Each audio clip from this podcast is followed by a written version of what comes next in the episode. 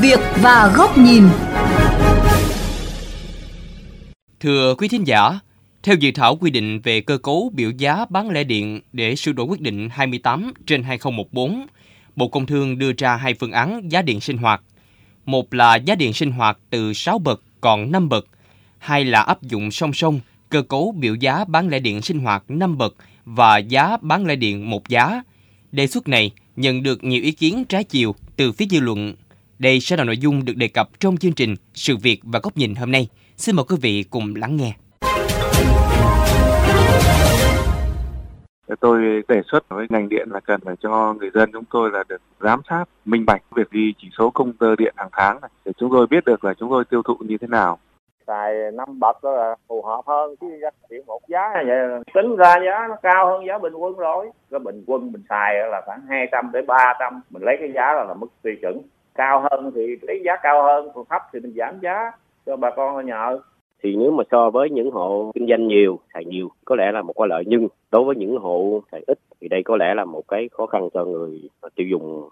Chỉ sau hơn một tuần nhận được nhiều ý kiến trái chiều từ phía dư luận, ngày 18 tháng 8, Bộ Công Thương rút lại phương án điện một giá, chỉ áp dụng biểu điện 5 bậc như đề xuất. Vì đâu Bộ Công Thương rút lại phương án điện một giá, theo đánh giá của nhiều chuyên gia, dù còn nhiều bất cập, nhưng việc đề xuất song song hai phương án điện bậc thang và điện một giá là một sự thay đổi tích cực trong cách tính giá của nhà nước, giúp người dân có nhiều sự lựa chọn. Cụ thể, tính theo biểu giá điện bậc 1, dưới 100 số trở xuống, người dùng chỉ trả bằng 90% biểu giá điện bình quân. Sử dụng càng ít, càng tiết kiệm điện, người dân càng có lợi. Nhất là số lượng khách hàng dùng điện dưới 100 số lên đến hơn 9 triệu khách hàng, chiếm hơn 48% tổng sản lượng điện sinh hoạt tiêu thụ. Ngược lại, đối với hộ dân, doanh nghiệp sử dụng số điện lớn thì nên chọn phương án điện một giá. Ông Nguyễn Minh Đức, Ban pháp chế, Phòng Thương mại và Công nghiệp Việt Nam cho biết. Cơ bản thì những cái hộ mà sử dụng số điện lớn thì khả năng là họ sẽ đồng ý nhảy sang cơ chế một tháng thế còn những hộ sử dụng số điện mà nhỏ nhỏ hàng tháng thì họ sẽ thích cái cơ chế là bậc thang bởi vì họ đang ở bậc thang thấp. Đấy là cái nhìn đầu tiên.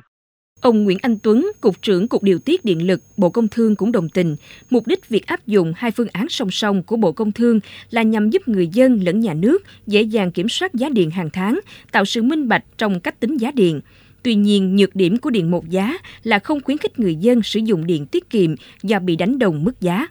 Cái ưu điểm rõ ràng của phương án này ấy là nó hết sức đơn giản và người dân dễ theo dõi, dễ áp dụng. Tuy nhiên, cái nhược điểm rất lớn là không khuyến khích người dân sử dụng điện tiết kiệm. Anh dùng bao nhiêu anh cũng chỉ trả một loại giá đó. Nhưng mà cái quan trọng hơn là tất cả các khách hàng mà sử dụng điện dưới 200 kWh là tập trung vào cái đối tượng người lao động, người làm công ăn lương rồi cái đối tượng nghèo đối tượng chính sách sẽ phải trả giá điện cao hơn rồi là ngân sách mà hiện nay chúng ta đang hỗ trợ cho các hộ nghèo hộ chính sách theo cái chủ trương của đảng và nhà nước cũng sẽ phải bỏ thêm một khoản tiền lớn để bù vào cái số tiền này Phó giáo sư tiến sĩ Ngô Tri Long, nguyên viện trưởng Viện Nghiên cứu Thị trường, Bộ Tài chính cũng lo ngại, mức điện một giá khoảng 2.800 đồng trên mỗi kWh là khá cao so với mức giá điện bán lẻ bậc thang bình quân là hơn 1.800 đồng trên mỗi kWh. Ngoài ra, hành lang pháp lý, cơ chế áp dụng như thế nào cần được nghiên cứu kỹ lưỡng để tránh trường hợp người dân tùy hứng trong cách chọn giá điện. Một giá nó minh bạch, nó rõ ràng, có nghĩa là ông sử dụng bao nhiêu căn cứ vào đơn giá một kWh tính ra. Nhưng mà nhược điểm là không thực hiện chính sách an sinh xã hội. Có nghĩa là người giàu cũng như người nghèo chịu một giá như nhau. Nếu dùng một giá không khuyến khích người ta sử dụng điện, tiết kiệm, Thế thì bây giờ căn cứ vào đâu cái việc cái việc định ra cái giá đó đã chuẩn hay chưa? một anh chỉ chọn một trong hai phương án, chứ không phải là mùa đông anh sử dụng ít điện thì anh chọn cái biểu giá bán lẻ điện thang mùa hè anh dùng nhiều điện anh theo giá bình quân Phó giáo sư tiến sĩ Bùi Xuân Hồi, giảng viên cao cấp bộ môn Kinh tế Công nghiệp, Đại học Bách khoa Hà Nội cũng cho rằng, để triển khai hiệu quả hai phương án biểu giá điện, nhà nước cần xây dựng các quy định, hành lang pháp lý rõ ràng để quyết định sự linh hoạt trong lựa chọn của người tiêu dùng. Nếu quyết tâm triển khai thì đây là một cái đề xuất một cái loại biểu giá hoàn toàn mới chứ không phải là cải tiến một cái biểu giá đã sẵn có. Vì vậy, cái ngoài cái mức giá đề xuất là bao nhiêu thì đi kèm với nó phải là toàn bộ cái hành lang pháp lý liên quan đến tổ chức thực hiện để cái quá trình triển khai không gặp phải khó khăn vướng mắc và bộ cần có các cái nghiên cứu toàn diện, đưa ra các kịch bản áp dụng đồng thời hai loại biểu giá này để các cái mục tiêu là lợi ích của người tiêu dùng và cân bằng tài chính của doanh nghiệp được thực hiện một cách hài hòa. Điều này cho thấy một chính sách chủ trương, đề xuất có tác động sâu rộng đến đời sống của người dân thì cần được nghiên cứu, đánh giá một cách khoa học, phù hợp với thực tiễn để tạo được sự đồng thuận trong nhân dân. Người dân từng kỳ vọng rất nhiều khi Bộ Công Thương sẽ xây dựng biểu giá điện một giá. Thế nhưng, việc Bộ Công Thương vội vã rút lại đề xuất khi vấp phải nhiều ý kiến không đồng tình, đòi hỏi nhà nước phải cân nhắc, thận trọng cũng như thực hiện có lộ trình các chính sách có tác động lớn đến đời sống người dân. Đây sẽ là nội dung bài bình luận với nhan đề Giá điện lắng nghe để thay đổi thực chất do nhà báo Bùi Trọng Điển, phó giám đốc kênh VOV Giao thông thực hiện. Xin mời quý vị cùng lắng nghe. Thưa quý vị và các bạn, sau một tuần đưa ra phương án điện một giá với nhiều ý kiến, phần lớn không đồng tình, mới đây Bộ Công Thương đã quyết định rút lại phương án này và tiếp tục chỉnh sửa theo hướng giá điện 5 bậc.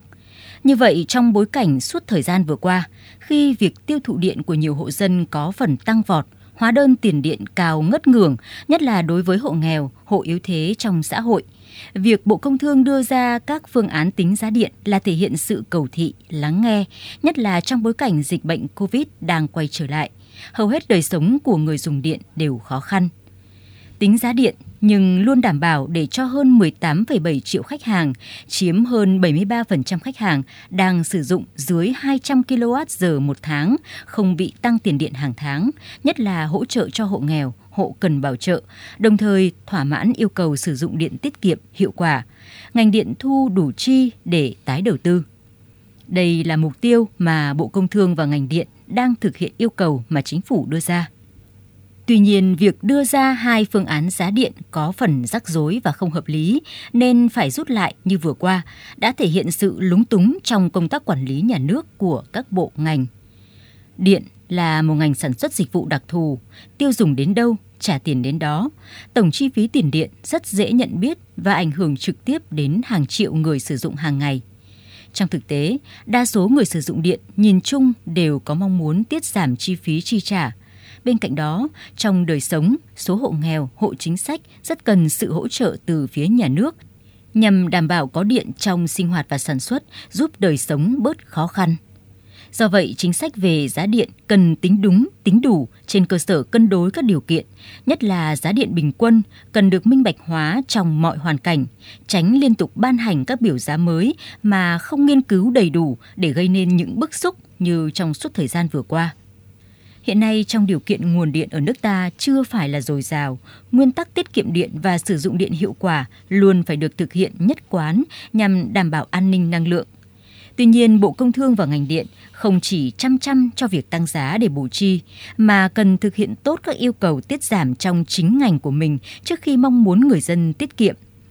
Theo đó, cần hạn chế tổn thất điện năng khi truyền tải, giảm tối thiểu các khâu trung gian, ứng dụng các công nghệ mới trong điều hành, quản lý góp phần giảm giá thành, xây dựng thị trường điện cạnh tranh, nhất là có lộ trình cụ thể để sớm xã hội hóa khâu truyền tải, tạo ra mặt bằng giá điện phù hợp trong đó đặc biệt là tận dụng được nguồn điện gió, điện năng lượng mặt trời đang có dấu hiệu dư thừa vì không được truyền tải. Riêng vấn đề về giá điện, khi xây dựng cũng cần có những đánh giá tác động, hội thảo khoa học, có sự tham gia của đại diện, hội người tiêu dùng, hiệp hội ngành nghề, tránh một chiều, áp đặt hay duy ý chí. Chỉ khi tạo ra thị trường điện cạnh tranh, công bằng và minh bạch mới tạo được niềm tin cho người tiêu dùng cả nước trước mắt và lâu dài lắng nghe nhưng phải thay đổi thực chất. Đó là mong muốn chung của người dân đối với lĩnh vực điện ở nước ta hiện nay. Quý thính giả vừa lắng nghe bài bình luận với nhan đề Giá điện lắng nghe để thay đổi thực chất của nhà báo Bùi Trọng Điển, phó giám đốc kênh VOV Giao thông. Đến đây, thời lượng chương trình Sự việc và góc nhìn cũng đã hết. Xin chào tạm biệt và hẹn gặp lại quý vị trong những chuyên mục lần sau.